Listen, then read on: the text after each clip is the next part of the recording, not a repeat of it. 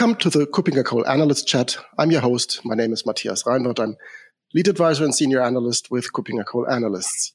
My guest today is Alexei Balaganski. He is a lead analyst with KuppingerCole Analysts, and he's mainly covering cybersecurity, but many topics beyond. Hi, Alexei. Good to see you.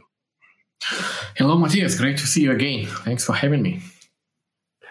Great to have you. And we are we want to talk about a topic where I think almost everybody has already talked about it. We have talked about it in as part of this podcast, um, but it is still a topic where there is still still very much uncertainty how to how to do it. Actually, we want to talk about zero trust. We want to talk about practical zero trust, and practical means actually doing it.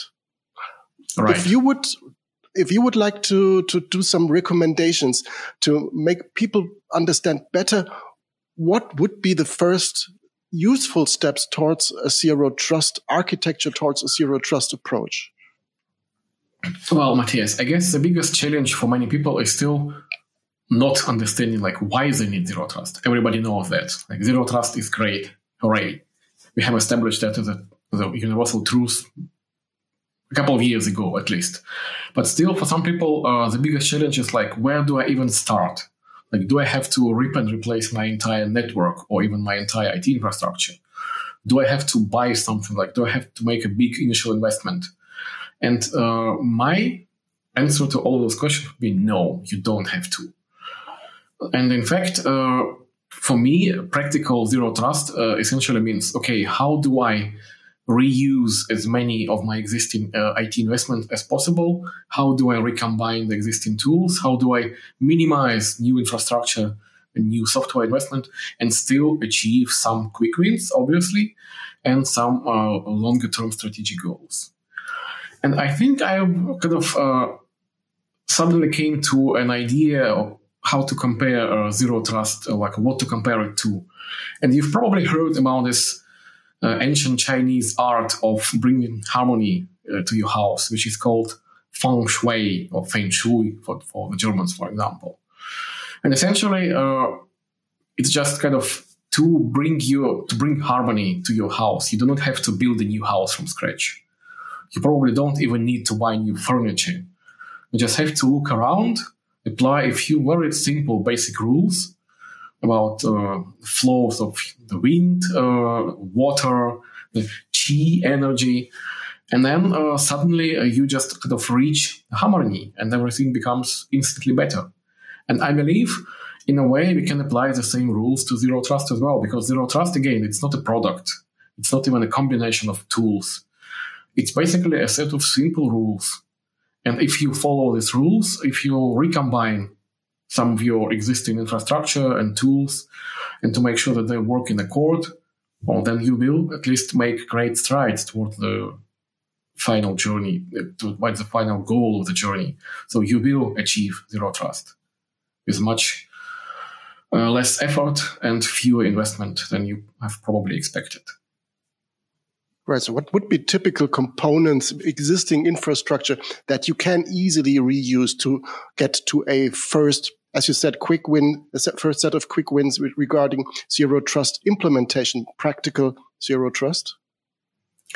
Well, uh, if you remember, uh, kind of the uh, the biggest uh, kind of the first tenet of zero trust is well, trust no one, or rather, uh, do not uh, leave any places in your infrastructure where the trust will be implicit. So obviously, uh, your infrastructure, your IT within and outside of your company, in the cloud, for example, should never have any spots where uh, you blindly trust anyone or anything. And to me, kind of the most obvious place to start getting rid of is your LAN, your local area network.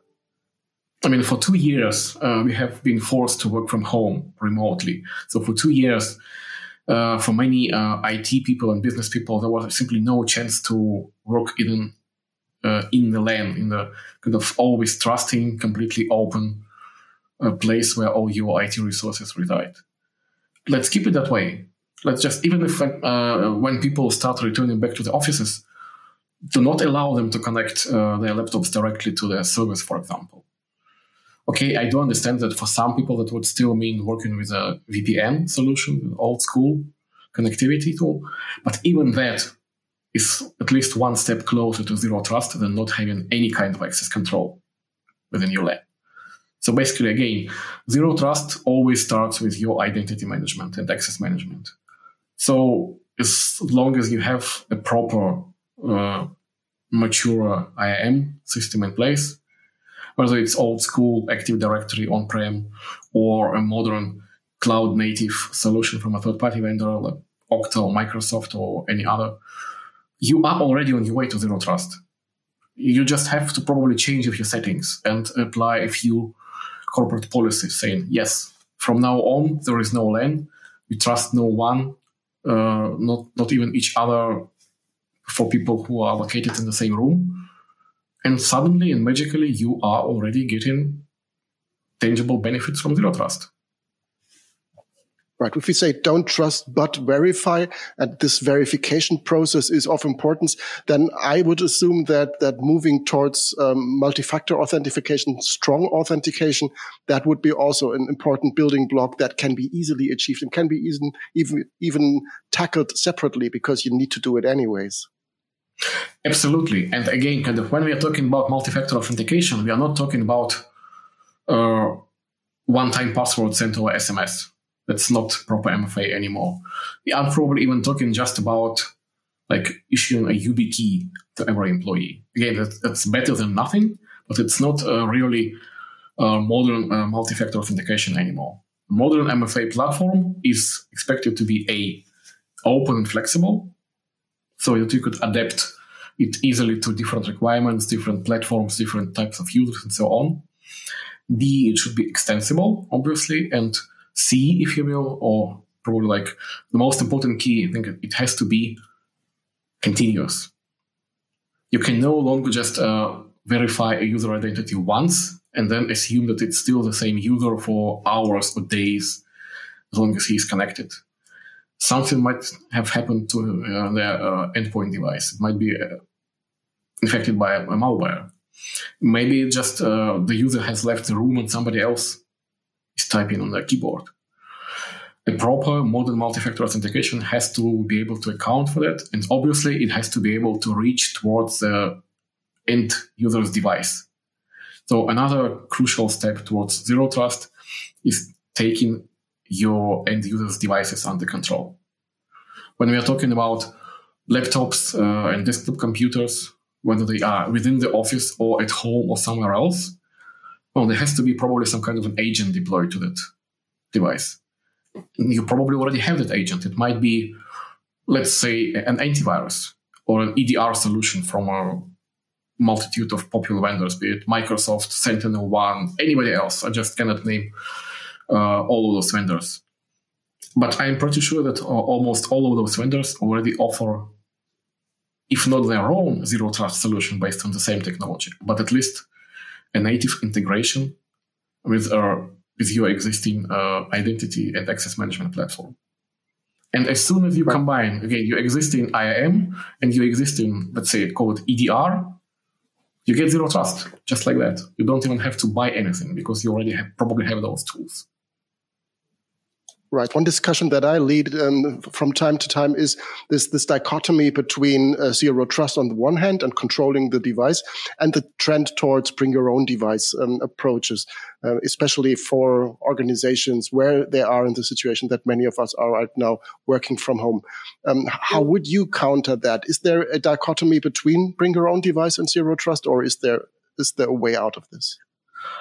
Well, it's not really a dichotomy because you can absolutely have both but you have to understand that uh, you cannot, you, you should not probably apply the same uh, security policies towards your corporate owned devices and your bring your own BYOD devices. Because obviously, uh, if you want to let your user access some, something really, really sensitive, your finance application, your uh, sensitive uh, intellectual property, whatever, well, you should be able to let them do it from a corporate owned device where you know for sure that nothing bad has happened. But probably just you should not let uh, your users to do that from the from their private iPhones, obviously. So yes, you still have to uh, kind of maintain a baseline and uh, a view across all the devices. And of course, from a BYOD device, there will be less telemetry available, but you have to account for that in your security policy.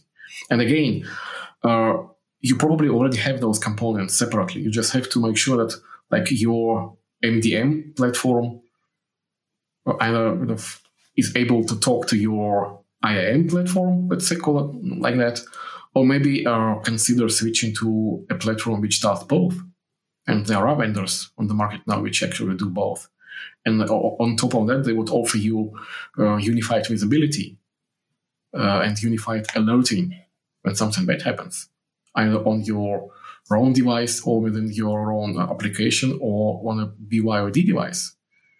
Uh, as long as you have this common visibility, you have much better control. And again, remember, it's actually written explicitly in one of the other tenets of Zero Trust. You have to monitor all your assets. And you have to take uh, the results of that monitoring into account for every access decision.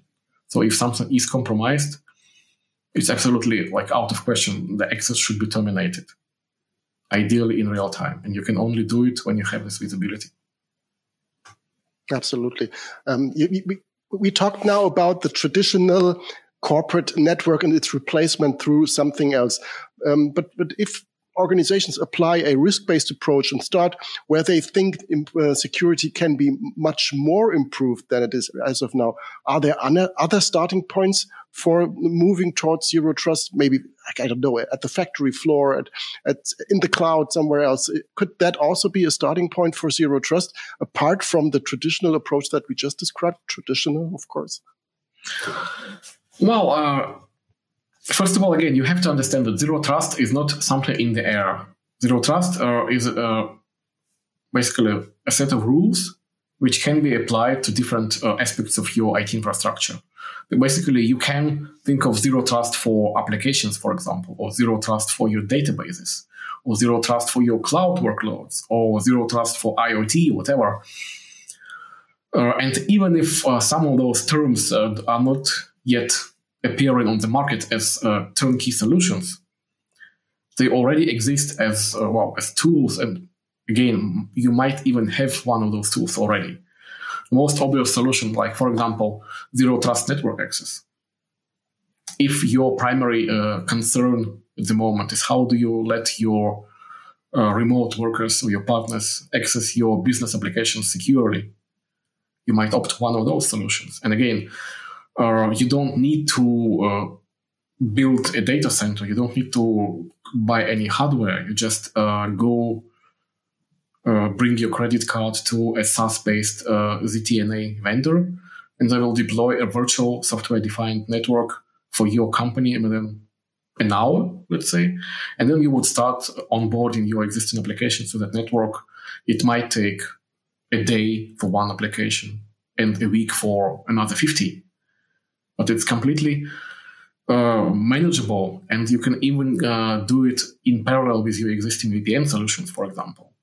And again, there are vendors which offer both. Like if you have a VPN solution from one of the vendors, again, I probably won't name them, but uh, there are quite a few popular solutions out there in the market which already offer you this uh, seamless upgrade path towards like from the virtual zero trust, if you will, to the real tangible zero trust with the same technology. And again, it's only up to you to uh, understand is this your top priority? Or maybe your top priority is securing your customer data in a database for whatever reason. Maybe you are operating in a highly regulated industry and you actually have to go to, let's say, Oracle or IBM or another data security vendor and ask for their zero trust solution. And again, you probably already have an Oracle database and all those security controls are already built into the database. You just have to know how to set them up accordingly. And of course, vendors are going to support you with that. And of course, analysts and independent consultancies will also uh, be ready there to, to help you with that.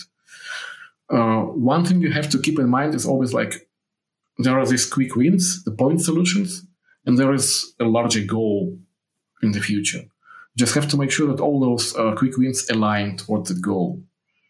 But again, kind of, it's like feng shui. You just have to rearrange your existing furniture and put a few flowers there and a vase with water in that corner, and then you would have harmony.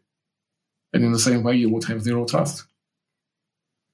Right. That sound that sounds promising. But the the most important um, um, takeaway that I have that it's really um, not that much to do, but just to start properly and to move in the right direction and taking one step after the other. And there's of course lots to lots more to talk about uh, when with regards to that topic.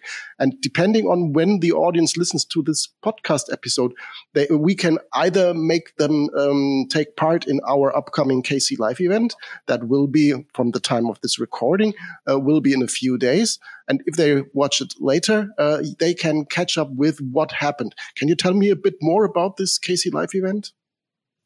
Uh, absolutely. Uh, well, two days after this podcast goes live uh, on uh, March 23rd, I believe, we will have this event, uh, which is called oh, Zero in on Zero Trust. And this is exactly uh, the same topic, if you will.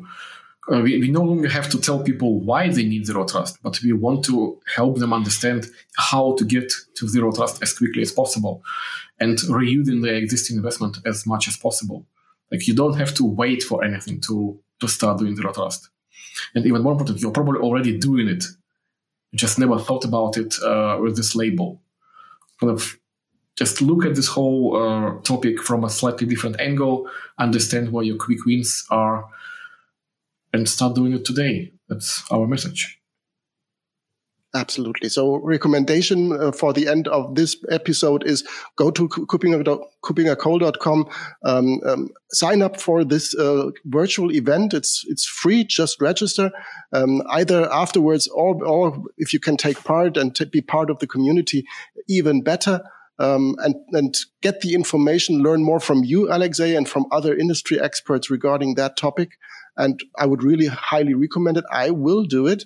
Um, so um, I think this is really one good starting point for moving to a much more tangible, realistic uh, zero trust right. um, um, architecture rather than um, reading another article about the buzzword bingo uh, all around right. zero right. trust.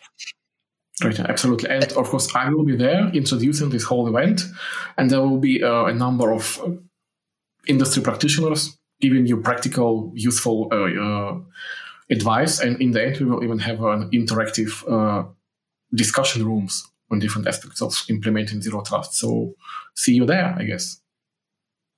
Absolutely. See you there. Thank you very much, Alexei, for um, giving an, an, insight into how things can really be done, for, um, yeah, for introducing the event, for being part of the event. And I'm really looking forward um, to that event and to having you again as a guest at my podcast very soon. Thanks again, Alexei. Great. Thank you.